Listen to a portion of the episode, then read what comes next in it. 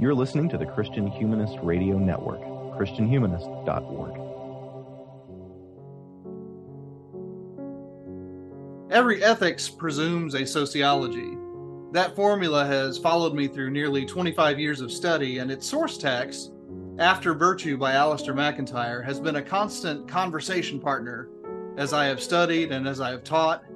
What I haven't attended to nearly enough is the life of the human being behind After Virtue, but Nathan Pinkoski is here to remedy that for us.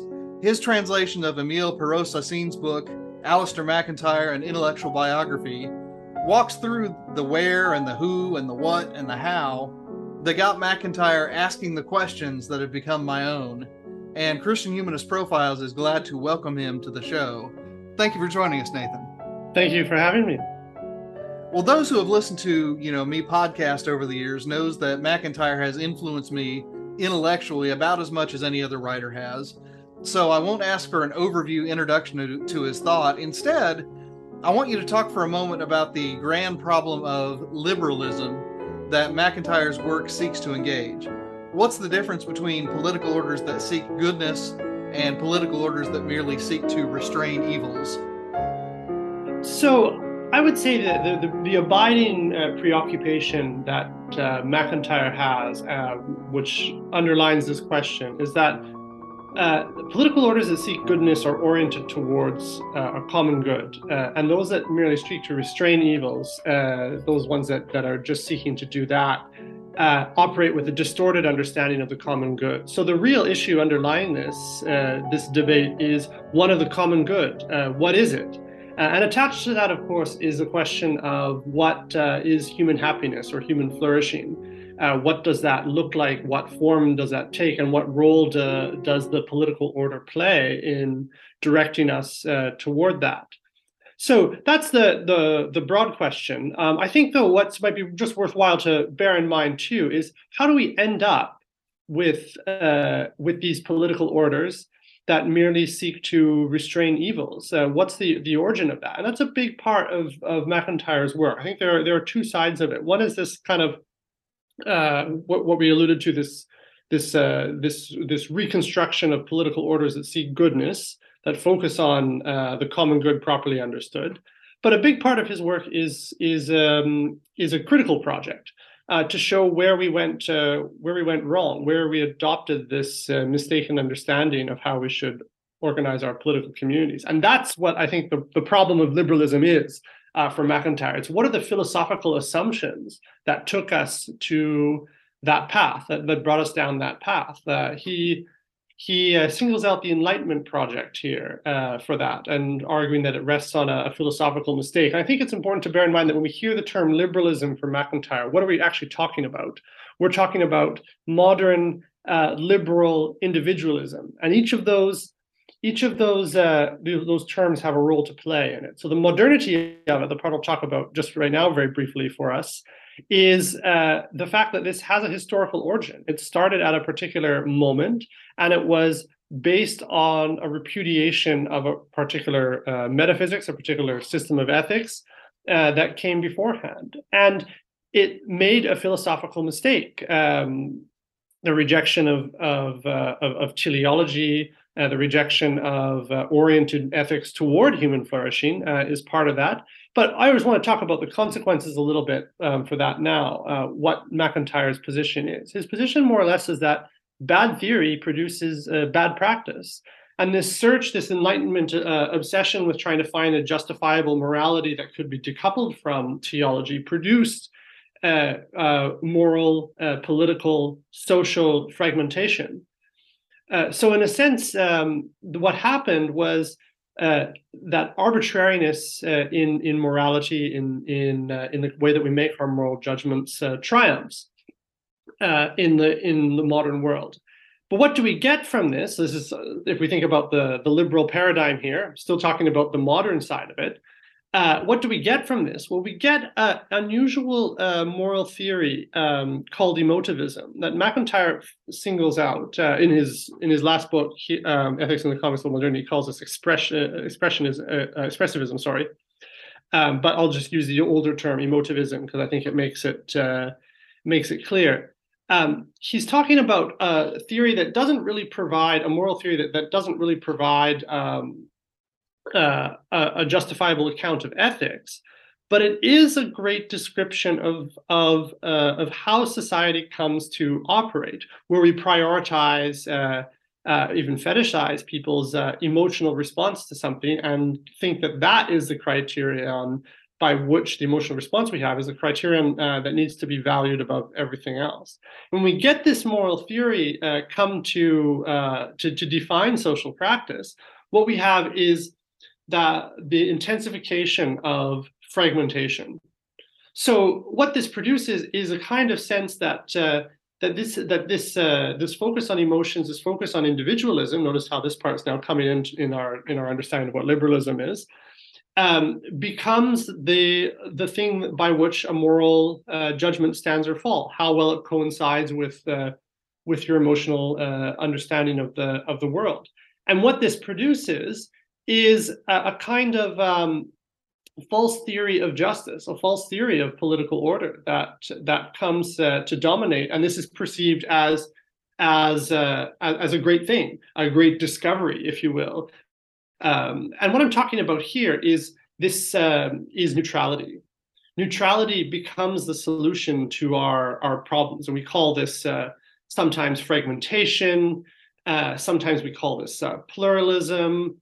Uh, this becomes the, the common project of what uh, of what liberal political order is supposed to, to be about. Just focus on getting rid of the of the of the harms, the, the evils, uh, don't do anything higher. If you attempt to aspire for anything higher, that might be the source of disagreement, that might be the source of, uh, of, of, potential conflict, that all gets suppressed. So, what we have is the triumph of a false vision of the common good uh, that uh, comes to define uh, late modernity. And a point that uh, Perreau raises in this book, I think, which is just worthwhile to bear in mind, is there are two ways you can come at this at this uh, at this neutrality question, right? One is um, this is the best we can do uh, because everything else everything else uh, that we attempt uh, is bound to fail. It's just too hard to do it. So this is like a, a, a real uh, a real kind of almost gritty realism, if you will, pessimism about the human condition. That's one way to to view this uh, this this liberal project. But MacIntyre's, I think, is is astute to a second side of it, a kind of um, optimism that gets uh, that that takes over in this uh, in this liberal project. We might think about it in the sense of uh, you know nowadays we, we use the phrase diversity is our strength, pluralism is our strength. The sense that moral fragmentation in society is something to boast about, something to say this is what makes us uh, what makes us who we are, right? Um, and I think that is quite astute. Uh, that difference between the pessimistic reading of why we end up in this liberal this liberal project, and then the optimistic reading, which we see uh, increasingly uh, hegemonic um, today. That what it is is it's um, it's uh, it's a sense that we boast about our failure to come to uh, moral agreement. And we see uh, neutrality um, as this kind of a common project that we can all get behind and get uh, very excited about. And that's, I think, the what when MacIntyre is is drawing attention to this problem of liberalism. I think he's he's emphasizing the sense that uh, as it becomes more and more triumphant, it becomes more and more dangerous, right? Uh, to uh, moral uh, to moral communities that are actually interested in pursuing a genuine common good because this neutrality tool becomes uh, a kind of uh, of sledgehammer that's used to crush any conversation. And here we we can just um, we can just note uh, one aspect about MacIntyre himself right? If people are criticizing MacIntyre in more liberal circles they're usually focused on this on this fact of of, uh, of how he identifies fragmentation and pluralism as a problem. I think that's quite telling uh, because what's often going on there is you have uh, liberal critics who want to celebrate pluralism and fragmentation, moral fragmentation, as a good in itself. Uh, diversity is our strength. Why is MacIntyre against diversity, right? And that's not really what's going on in MacIntyre's uh, position uh, because MacIntyre is trying to suggest that this is a problem. This is as a demonstration of our failure to reason properly and our failure to design a, a political society uh, properly. And what happens in in late modernity, however much in early modernity people might have been uh, attached to that pessimistic uh, reading of of the of the project that I outlined earlier. In late modernity, you get the celebration of, of this as a as a great civilizational accomplishment, and that's the that's the form of liberalism he's especially worried about, diagnosing what the consequences of that are and how it, as it becomes more and more hegemonic, and as I said, how it crushes other alternatives to it. Right. And one of the things that Perreau-Saussine does so well in this book is to outline how those questions uh, don't just drop out of nowhere. Uh, there are historical antecedents to them. And one of them is uh, changes in international socialism. Now, the first full chapter of this book reminds me that my own views of what counts as a socialist project and what doesn't is a very North American notion. So, take a moment to talk to our listeners a bit about the variety of socialisms when MacIntyre emerges onto the scene. What differences emerge between socialisms mainly aimed at solidarity and the socialisms mainly concerned with anti poverty work? Yeah, that's a, a, great question, and I think it's one of the one of the interesting currents in the in the latter half of the 20th century that we've more or less forgotten about the form aimed at solidarity. I mean, we still use this as kind of a cliche here and there, uh, but we tend to associate it with the anti-poverty side um, or the anti-inequality um, side. Um, that's the big. That's what it means to be a, a socialist. It really, it's a really fascinating historical question. But if we go to the mid 20th century, when I think these questions really come into uh, in, into the, their strongest um, articulation and the dividing lines are quite strong. It really comes down to this question of what you perceive as a problem with with capitalism. Obviously, we're talking about thinkers uh, here on the left who are concerned about the economic order as it progresses out of the Industrial Revolution um, and uh, and afterwards. So, so focusing on this problem of uh, capitalism is is is what you mean is what they mean to do. But what is what is it? What is it? What what is capitalism supposed to be? Uh, is it an economic arrangement um, that's destined to produce uh, poverty or inequality uh, on the one hand?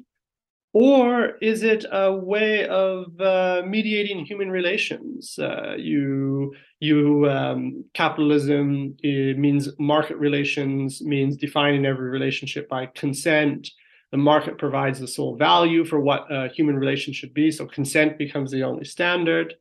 Um, and you get different uh, you you get different um, you know normative implications depending on what path you follow. If if you think it's just about if you think capitalism is just about poverty and inequality, you're going to focus on those things. You're going to probably adopt a fairly um, a fairly uh, utilitarian approach to to politics. What's the purpose of politics? Poverty reduction and inequality, and you're probably going to uh, to have a view um, that uh, is quite favorable towards the state, right? To use the power of the state to redistribute wealth, to make that uh, Gini coefficient align better, right?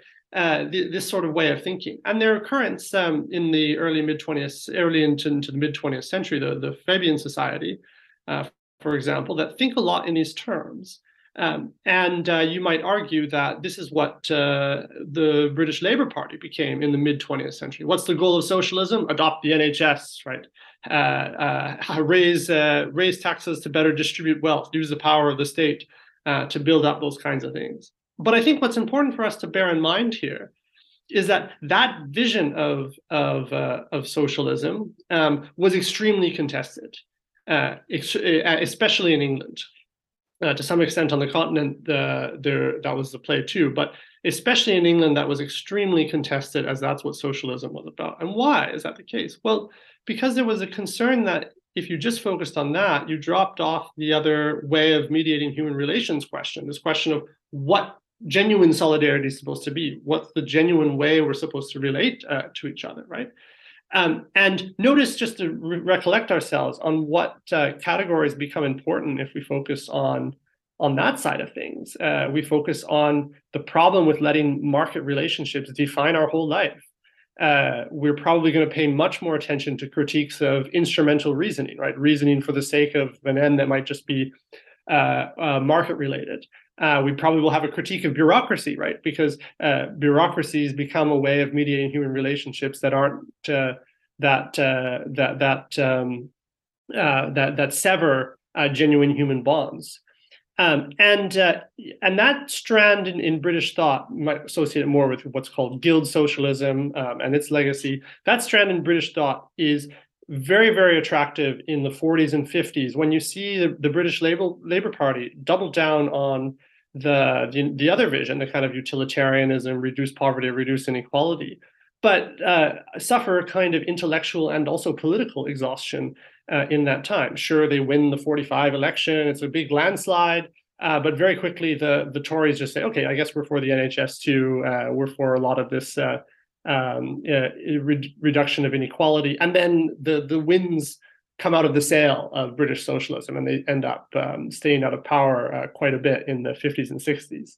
So right. it becomes a kind of a failed, question uh, about this political movement. Um, yeah, go ahead.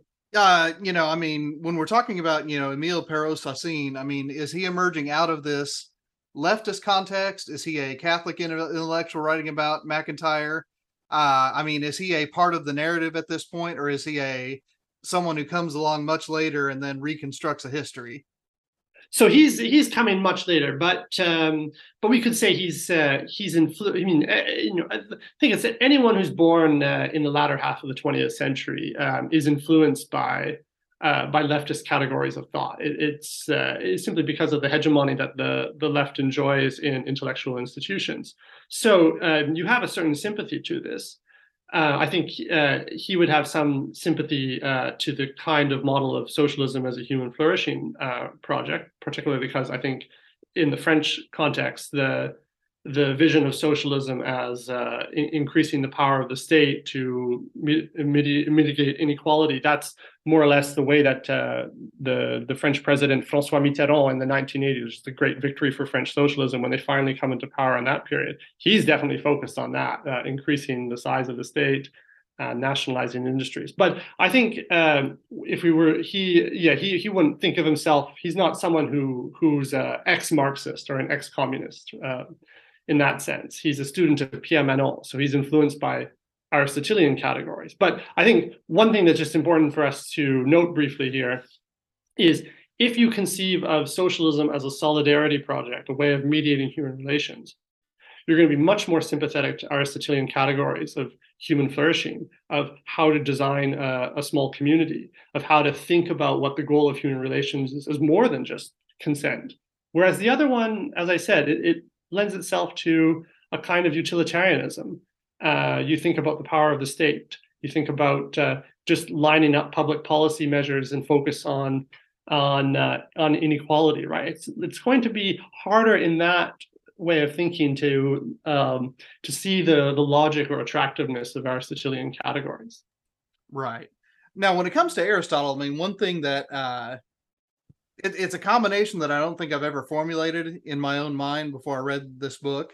Uh, but when uh, Perreau-Saussine says that MacIntyre, MacIntyre reads Aristotle's Nicomachean Ethics in light of Wittgenstein's philosophical in- investigations, suddenly I was able to tell the story of why, you know, these three books, Wittgenstein, Aristotle, and MacIntyre, have been so formative for me and why you know, in my own story, I read them in combination. So, uh, what conversations or battles was MacIntyre part of so that he happened upon that Austrian and that Athenian and uh, landed, you know, in Indiana?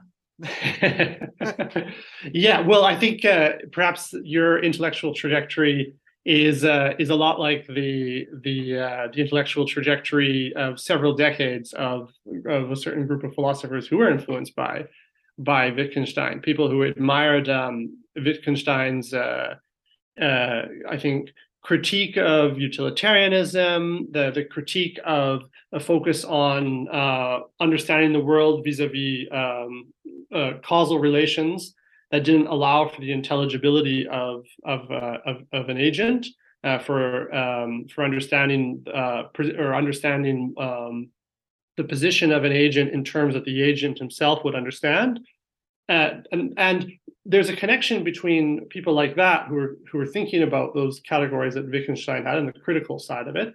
And then when they picked up the Nicomachean Ethics uh, and read those carefully, they saw um, at last here uh, a philosopher who was taking uh, action, uh, was taking intention seriously. So I'm alluding to the trajectory of someone like Elizabeth Anscombe. I think would be the star, the star in this kind of uh, in in people who um, who were attracted by this strand of uh, of of Wittgenstein. Uh, so thinkers who are focused on uh, on understanding action, understanding intention in their own terms, uh, not letting a philosophical system of causality define uh, define what that is supposed to look like ahead of time. Uh, we can think here of the way that a lot of behavioralists are very popular in the early and mid 20th century were were defining um, human relations and, and human action in that time as a, as a reaction to that, the, the Wittgensteinian framework is very strong uh, in in providing the in providing the critique of that. But the positive side of it is that now you can understand what what the Aristotelian project uh, in is, uh, the, and the and the way that uh, you need to have if you want to understand what ethics is, you need to have a robust understanding of of in, of intention. Um, so that's one side of it. I think the other side, though, is worthwhile to keep in mind too, is debates in the philosophy of social science, which were big in the in the mid 20th century and, uh, and and into the 1970s. And this is a side of MacIntyre that we don't always know about. Um, that he was a, a, a real uh, robust participant in these debates about about what uh, social science was supposed to be doing, what uh, was the idea of a social science, what were supposed to be its objectives because on the one hand you have the kind of people i alluded to people who are really are in the in the shadow of mill uh, and think let's just develop a causal system uh, for understanding the, the, the the totality of human relations. Uh, if, if it doesn't work quite right, let's just tweak the rules in our system, find the develop the laws in a better way. Uh, so that it matches more on to what human behavior is. You had those people on the one side, but you also had other people like Peter Winch, who really took the Wittgensteinian uh, critique of that about as far as you could go, uh, to the point that um, that you uh, you couldn't say anything really about what an agent's intentions were unless you were completely or totally immersed in the setting that made those intentions intelligible. So the most radical example of this is the way that uh, the kind of way that that Winch hints, um, Peter Winch hints about how we understand the the actions of the Zande tribe. That when they're uh, when they're dancing to uh, bring rain, you know the response of the kind of enlightened uh, the enlightened Victorian anthropologists to say, well, of course the dance makes no sense because you can't actually dance and bring rain; it's a different cause. And he goes, Winch goes the opposite direction and says, well, we don't know uh, what the causal relationship is here between this and the rain. Uh, if we want to understand what's really going on in this dance, we have to be completely immersed in the in the culture. And here's where I think MacIntyre steps in uh, this is where he wants to make his intervention. He wants to affirm that critique, but not go as far as Winch does. Uh, and uh, and what I would say is is just think about MacIntyre's interest in Marxism uh, at this stage, right? Uh, if you um, abandon the search for causation, if you make um, if you make it so that uh, that there these rules for for causation, these rules that are unknown to uh, to all the actors uh, involved in it. What happens? Well, there's serious implications for Marxism, right? Because uh, that basically suggests that class struggle, the the, uh, the, understanding causality as the transformations of relations and the means of production, as class struggle, uh, doesn't have any role to play, right? Then Marxism basically becomes a theory that's uh, that's impossible uh, that uh, that uh, just has no no bearing. So you need to find a way to have both. You need to have, uh, find a way to have causal knowledge that can be um, that can be real knowledge, independent of what the actors themselves think. But on the other hand, you have to have the capacity to have to um, to uh, identify the intelligibility of action and intention uh, on terms that the actors themselves, who are within certain social circumstances, that they would understand uh, and make sense of. So that's MacIntyre's challenge. Can I bring both of those things in? And and this is where Wittgenstein plays a role, but not a total role. Uh, Nicomachean ethics plays a role, but not a not, not a, a total role. And as I think we should bear in mind too, Marx plays a role, but not a not a complete role. Mm-hmm. And when you blend those, but none of them has a total role, you get something like uh, the sentence, quote, moral life pre- presupposes an apprenticeship, end quote, which is, you know, one of the sentences of uh, Perreau-Saussine's that, you know, I read and I thought, okay, that resonates with all of the MacIntyre and all of the Stanley Hauerwas I've been reading for 20 years. Um, it makes perfect sense to me, but take a moment to tell our listeners how this view differs from 20th century Kantian and Cartesian individualist philosophies of morality against which MacIntyre is contending. Yeah, so the um, I think the the big thing to uh, to bear in mind here is that if you're uh, if you're a Cartesian, your your position is methodologically established in radical doubt uh, of other things in the world. At least that's the the kind of, if you will, this isn't a Cartesian term, obviously, but worthwhile to bear in mind. That's the hermeneutic in which you operate.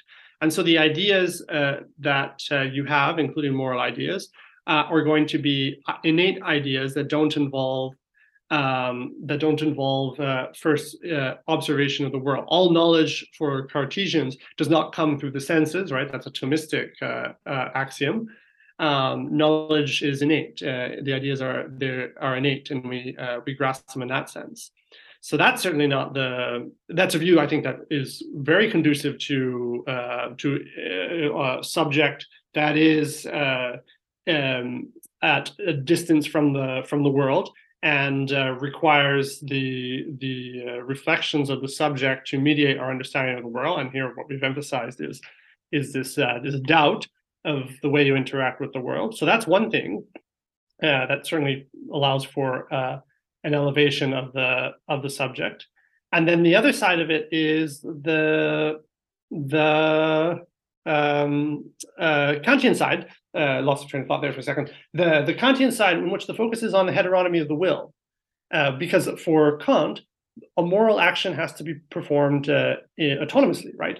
Uh, the, you can't have someone telling you what to do or coaxing you what to do. So you have to ensure, uh, and I think the point where Kant is clearest on this is in his, uh, his essay, What is Enlightenment?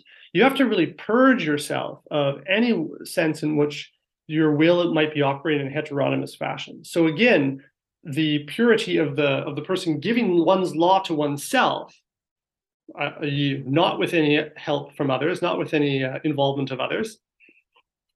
Um, that is the that is what uh, what is a requirement for morality. So again, uh, individualism here is built into the moral system. Yeah, and, and you know one of the things that occurs to me as we go through there is that in so many you know serious areas of life and i realize as i'm saying this i'm i'm, I'm basically you know uh, borrowing passages from plato's dialogues here but i mean when we talk about uh, learning the life of a carpenter or learning the life of a military officer or learning the life of a surgeon uh, you know most of us would say it would be just uh, madness uh, for someone to say, in my freedom, I'm going to develop my own rules for surgery. Right. Uh, that we would never do that. Uh, yeah. And yet, for morality, you know that that comes to make some kind of sense to those uh, Kantian traditions. So, I mean, uh, does MacIntyre account for that historically? Uh, and if so, how? So I think he, he, certainly does, and I think that he wants to see a relationship between uh, the the these exercise of craftsmanship, um, what he, what uh, what he calls uh, practices, and see that as an important aspect about the way we see uh, how we learn uh, what what ethics is. And the one thing that's interesting about MacIntyre is just how much he does stress, even more so than than Aristotle, we might say um, on these uh, images of of, uh, of craftsmanship and the role that the craftsman plays, and the craftsman as kind of the highest example of, of ethical practice. For for Aristotle, we might say the highest example is those who are involved in politics, right? Um, the, right, right. Yeah, that's, that, that's the difference between practical wisdom and art for Aristotle in uh, Book Six of the Ethics. Yeah, exactly, exactly. So there is a difference here uh, which uh, which we have to um, we have to bear in mind um, between Aristotle and, and MacIntyre. But uh, giving giving MacIntyre's uh, account of it by stressing this aspect of apprenticeship, we understand the importance of practice, uh, of what a practice is. Uh, and uh, and this is one of the great innovations that MacIntyre uh, makes the the sort of thing that even in circles wherein uh, people don't pay too much attention to uh, MacIntyre, they still at least know this uh, this concept of a practice um, and the importance of it. And when we stress the importance of a practice, this this this distinction between a heteronomous will, autonomous will, really breaks down. it becomes a distraction from what it is we're actually supposed to be doing. The question is, are we doing the task well? Uh, are we performing it well? And mm-hmm. the extent to which I might uh, have uh, uh have uh, one person helping me figure it out, or two, or twenty, um, mm-hmm. those these sorts of considerations become uh, become irrelevant. What's important is that I'm performing the the the task well, and that I understand the setting in which I operate for which I perform this task, for what why right. I make the thing. let, for, let me pose a, a historical follow up to that because I mean one of the forces that seems to make that move necessary is uh, Friedrich Nietzsche's work, and especially the genealogy of morals, because mm-hmm. if goodness itself is something that can undergo historical contingent revolutions, and that seems to be, you know, one of the central uh, ideas in genealogy of morals that you know morality has in fact undertaken revolutions and might once again t- undertake revolutions, then it really does become uh, imperative for people in the particular and in the contingent moment to undertake an apprenticeship, not in morality that is identical across all historical moments, but in the uh, morality that is possible in the Christian moment, in the post Christian moment, in the moment of nation states. Mm-hmm. So, I mean, you know, is, is that Nietzschean push? I'm not going to call it influence, but uh, is that Nietzschean challenge, if you will, something that drives that in in uh, MacIntyre's work? Absolutely, absolutely. And this is one of the interesting things about MacIntyre is that he more or less agrees with Nietzsche's critique. So I mentioned at just the start for us that MacIntyre's work has has uh, has two sides: the the constructive side, the part that uh, that uh, we we look at for uh, understanding what practical reasoning is supposed to be, what the common good is supposed to be, uh, what human flourishing is supposed to be. But the critical side, um, the, the, critical attack on on uh, on modern liberal individualism, uh, the, the, concern about the degeneration into uh, arbitrariness, especially. These these are Nietzschean critiques. Uh, this is this is in effect the Nietzschean critique of of of modern moral philosophy that that he adopts. Uh, and I think that's very interesting because the, one of the famous chapters in After Virtue is this choice between Nietzsche or Aristotle. So, yes, more or less yes, saying uh, we have Nietzsche's critique of modernity. Nietzsche's critique of modernity, of modern moral philosophy, of modern ethics is right.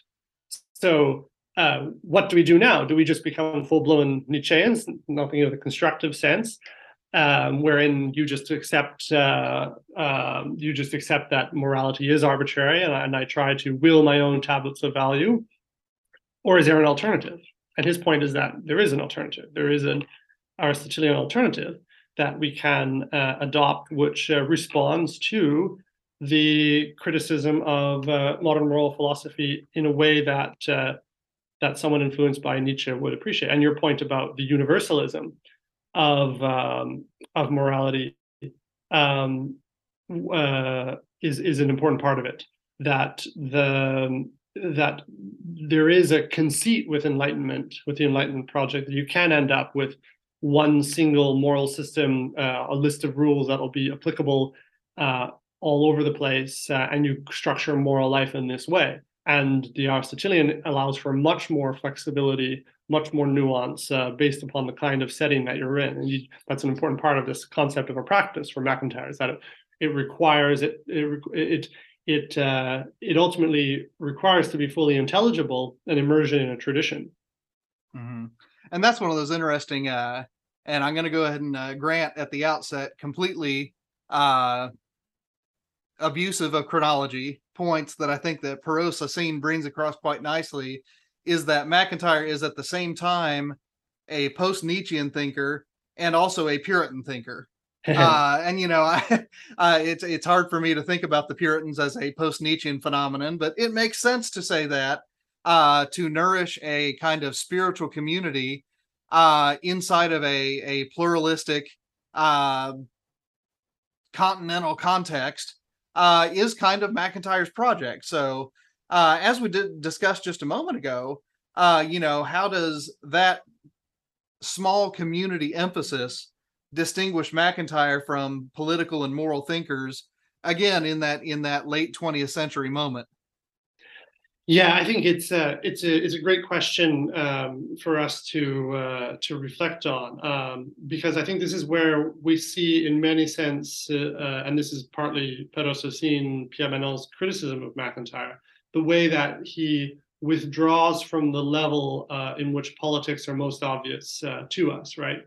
Politics uh, as as Westerners tends to be most obvious, most apparent, apparent for us in, say, elections and one of these elections, they're national elections, right?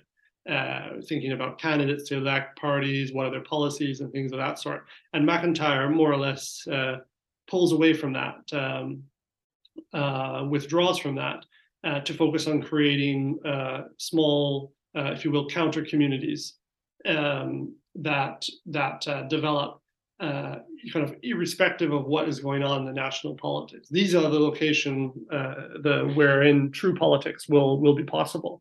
And again, the focus of activity is is a lot on things to do with uh, with craftsmanship, fishing well, right, uh, uh, living well in small in small communities, uh, just educating well. How does education work in these small communities?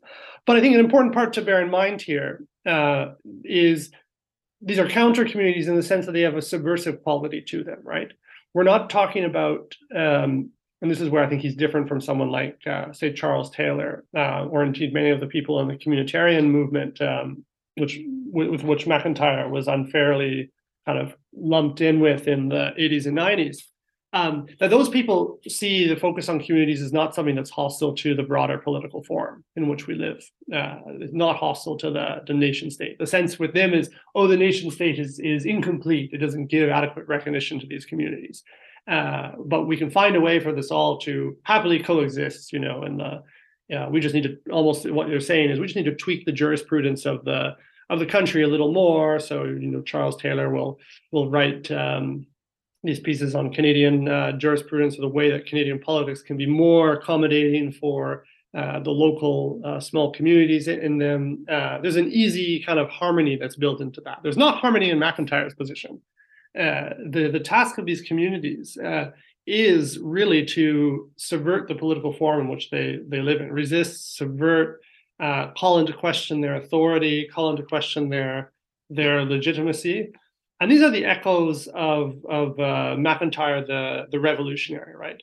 The the socialist revolutionary in the sense that, that we talked about earlier, the sense of someone who pursues solidarity, who's looking for human relations to be mediated in a better way, uh, to be um, to be mediated not by the state, not by the market, but uh, mediated by uh, by a genuine um, effort to discover and articulate the common good. Right. And that's one of the interesting points. Uh, you know, I mean, when we think of American progressive Protestant theology, uh, you know, one of the figures that immediately comes to mind is Reinhold Niebuhr. And in a recent interview on this show, you know, uh, Gary Dorrien, who does American church history, said that uh, Niebuhr's first theological thought when he woke up each morning is, What should the federal government do? And, you know, uh, what strikes me is that, you know, I mean, in passing, you note that you know MacIntyre has very little patience for that kind of liberal Protestant theology. Mm. So since the last long chapter of the book uh, bears the the label theology, uh, you know when Perreau-Saussine writes about you know theology, what kinds suit MacIntyre's project the best? Yeah, this is a very a very tricky question. Um, I only met MacIntyre once. Uh, I never was in, in any uh, circles with him um, but I met him once and we had about an hour long conversation. And I asked him about kinds of theology that uh, interest him, or and I mentioned a few of kind of appropriations of of uh, of theology um, that uh, appropriations of his project for theological ends. And he sort of said, "Well, I can't make it illegal for them to do what they're doing." Um, and I got the impression that he was uh, rather, well, yeah, rather contemptuous to put it strongly, somewhat skeptical to put it mildly, of theological appropriations of his project.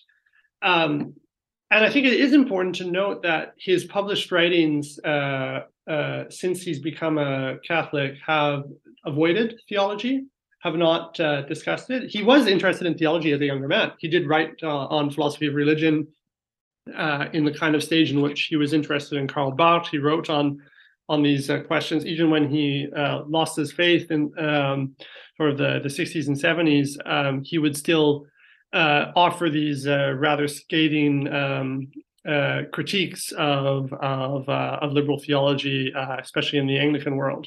Uh, his critique of the book "Honest to God" right was particularly notorious in those circles um, because it was it was so so ruthless. Um, and but since then, he, his writings avoid theology and they stop, uh, if will, when when the theological questions come about. And I just want to look at the ending of his last book. I think because it lets us know what is going on here. I think.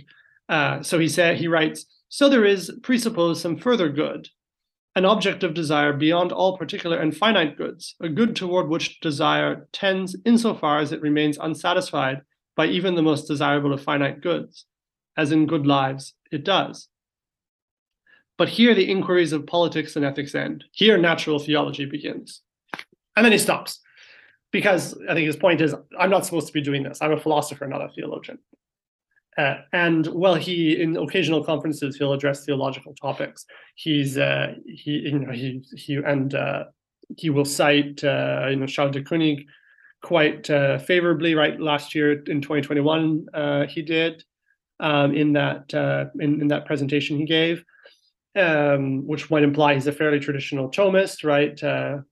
Skeptical perhaps of Henri de Lubac uh, and Nouvelle Théologie, uh, maybe more sympathetic to Maritain, but then Maritain was the, was the critic, uh, the target of that paper, right? So, uh, but I think it really it's important to stress it's hard to say what his what theology interests him. Uh, and while there are certainly moments where he expresses a partiality towards, uh, yes, let's say mid mid 20th century um, Thomism, right, uh, in the kind of high scholastic uh, tradition that someone like Koninck would represent. He's not exactly going around writing treaties on or defenses of Garrigou-Lagrange. and the ultimate point here is that MacIntyre sees himself as a philosopher, not a theologian. I think that's why he ends the book in that way, as I said, just to make it clear that I'm a philosopher, I do this particular work. There are those who do theology, but that's not me. Right, right. Well, this uh, this seems like a good place to pivot to uh, Perreau himself because uh, it was Perreau decision, I assume, to title the last chapter "Theology."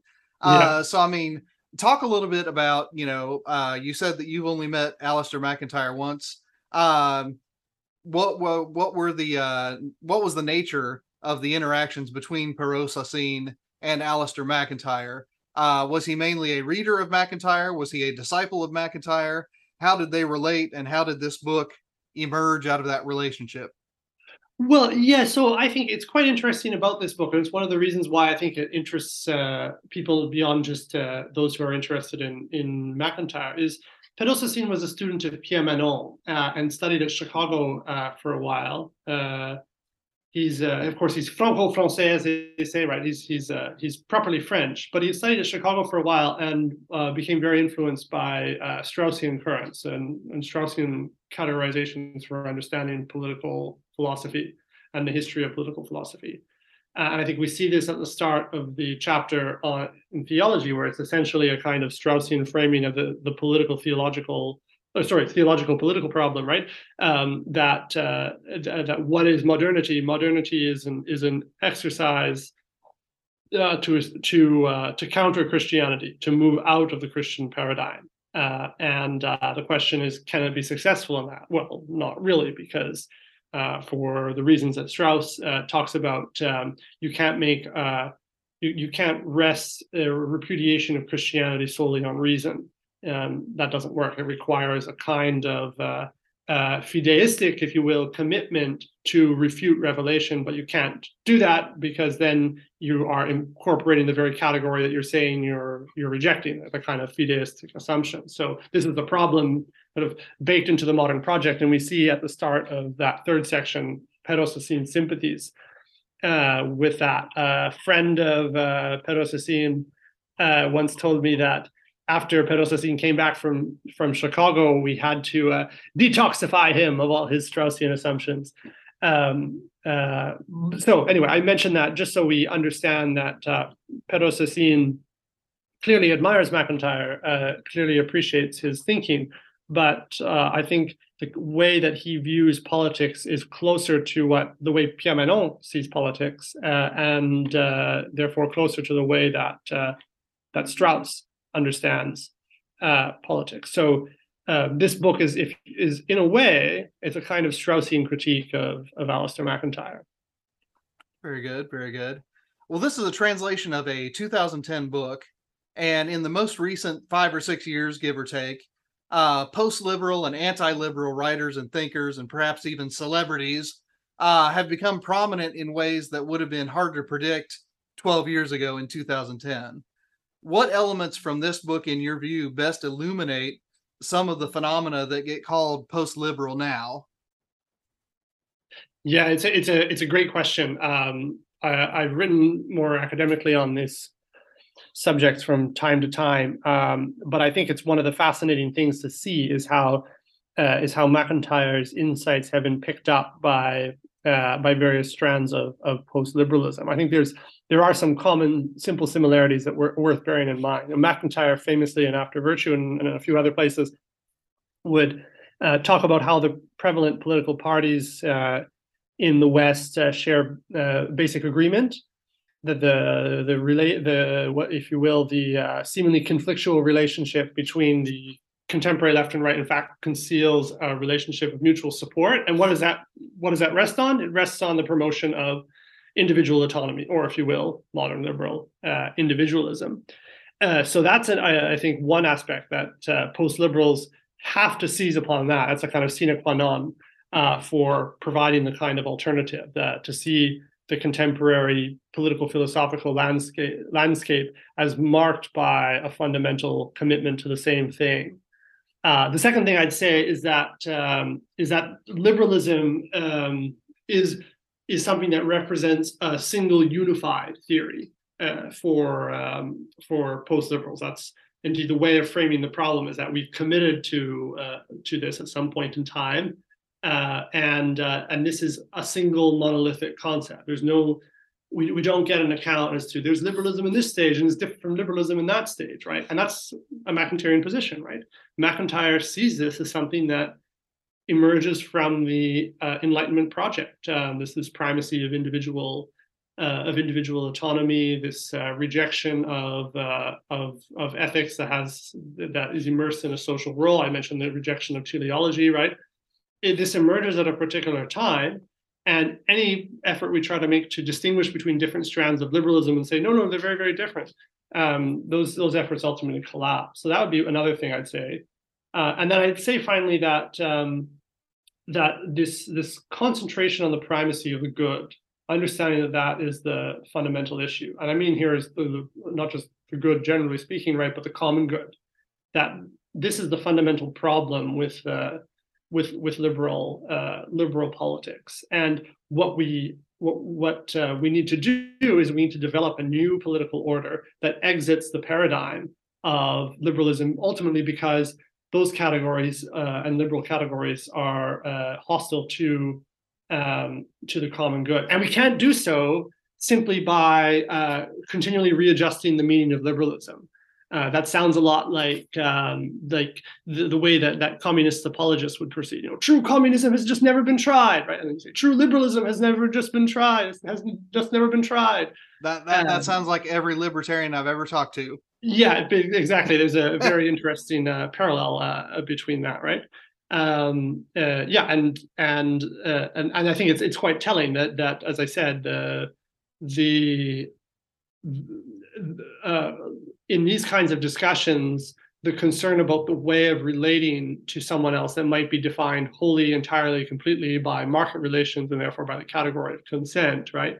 It's been very difficult for us to uh, break out of that paradigm. We, in fact, just seem to be expanding it more and more and more.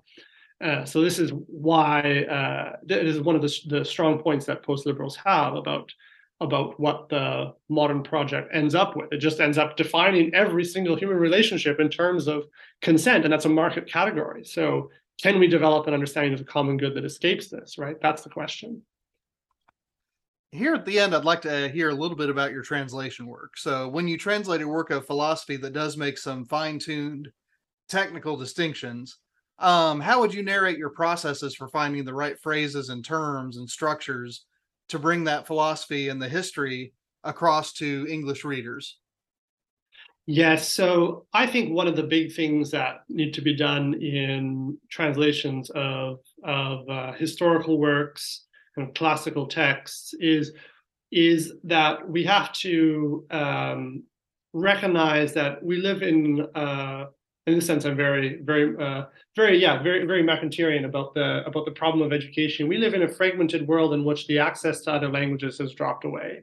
Uh, just in the course of, I think, 50 years, we have ceased teaching Greek. We've ceased teaching Latin in in school. So we've lost the capacity to pick up a, a text and kind of muddle your way through uh, in in those languages because in the Cultural Revolution, they were more or less uh, eradicated. And the same goes to, uh, especially I think in, in North America, the same goes to having a real grasp of of uh, of modern languages too. Uh, sure, sure, we teach Spanish, but it's conversational Spanish, it's Spanish of a particular sort, and Spanish literature uh, kind of drops out, or it's uh, yeah, it's just it's a certain brand of literature that um, that is yeah very myopic, um, I think uh, and same applies in, in, French. So we live, I think we live in a, in a in this moment whereby there's linguistic fragmentation.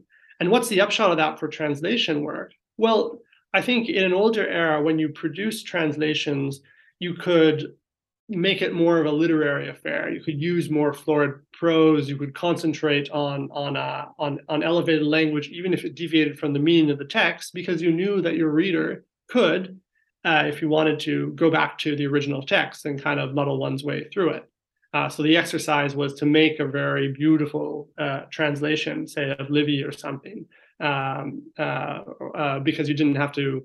Uh, you knew that if a reader really wanted to know what was going on in the text and see the particular words or phrases, the, that person could go right to the text itself. Um, we can't do that anymore so I think we have an obligation as translators uh, of works of, of philosophy uh, and such uh, to focus on providing consistent literal translations um, because that that kind of knowledge um, that allowed one to access the language is just is uh, is really vanishing from the from the West. So that's the kind of thing I aspire to, just consistency in translation. This this work was a little different in the sense that uh, Perreau had kind of started it uh, before he died. Uh, he he died tragically in in 2010, um, uh, as quite a young man, um, and uh, and uh, he had more or less subscribed to something like that uh, himself in, in his approach to translation. So I was trying to take what he'd done and see how he translated certain words and phrases and just apply that whole scale. Uh, but I would say just on the last thing on this point, this is something that's been very good about the the Straussian influence in academia is that uh, is that Straussians have provided very good translations, very consistent translations, very literal translations of some of the key texts, and that's been very very uh, very very important for ensuring that the actual uh, meaning of the text is conveyed to a reader uh, who doesn't know Greek, Latin, French, or something else.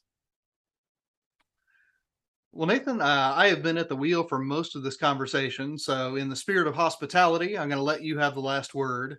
What do you want our listeners thinking about MacIntyre, moral philosophy, translation, or whatever else as we head for the door? Well, I think it's uh, it's a it's a great question. Um, I think that there's uh, there is there, there is a, a, question we should ask just now. It is a very basic question, a very basic question that the work uh, that Perreau-Saussine's book poses. Why should we keep reading uh, Alasdair MacIntyre? Are some of his ways of formulating the problem of modernity dated? Um, uh, do they uh, have they been refuted by uh, current events, falsified, if you will? I think quite the opposite, and this is partly what makes MacIntyre important for us to read for his diagnosis of of modernity um, I think that uh, that his book really provides uh, the kind of guiding thought of this of, of this book and of MacIntyre's book is this critique of of liberalism and to understand the dynamic uh, in the West. So one of the provocations that MacIntyre makes is is it's really a dynamic between in the modern West between liberalism and its critics, between uh, the tension between freedom on the one hand and the pursuit of truth on the other, and how these two interact. And that's the source of the vitality of the West. Uh, and MacIntyre's engagement with that, with that question, uh, renders taut the bow, right? To uh, to use a Nietzschean uh, uh, expression. Um, and so, regardless of of whether MacIntyre's particular political social solutions are feasible um, there's certainly a frustration um, that Manent expresses. Uh, that, uh, and I should say on that point too, that that readers who want right now a, a quick, accessible version of of, of Manent's critique of of uh, MacIntyre can find it on on uh, on Compact, um, the new uh, uh, journal started by Matthew Schmitz and uh, Sohrab Ahmari. They, they published an excerpt from that, and so if you're looking for a quick a, quick primer on on what Manent's critique of MacIntyre is, you can go right there, right now, uh, on on the web uh, on the internet. Um, but the, the point is that we might have that frustration that Manent has uh, with with uh, MacIntyre's opposition to politics as we understand it, national politics, um, and yet following his way of thinking about alternatives to liberalism, first looking at the various strands of Marxism, being dissatisfied with that, then looking at Aristotelianism, then ultimately settling on Thomism. This is part of the excitement of, of reading MacIntyre, is you see someone who is always thinking uh, about what the alternative to uh, modern liberal individualism is. And even if you uh, even if you disagree with what par- particular solutions are to it, you can still be along for the excitement of, of the diagnosis. And I think that diagnosis, especially on moral fragmentation, uh, is something that is uh, is we perceive to be the reality uh, in which in which we live more and more. And uh, and that should I think at least attract us to the way MacIntyre formulates the, the question and the way he pursues it with relentless energy. Nathan Pinkoski, thank you for coming on Christian Humanist Profiles. Thank you for having me. It's been a pleasure. Listeners, thank you for downloading and listening in. The book is Alasdair MacIntyre, an intellectual biography by Emile uh, Perreau-Saussine, translated by Nathan Pinkoski. Uh, it's from Notre Dame Press. Christian Humanist Profiles is part of the Christian Humanist Radio Network. Our audio editor is Britt Stack, and I'm Nathan Gilmore saying, Go in grace, go in peace, serve the Lord.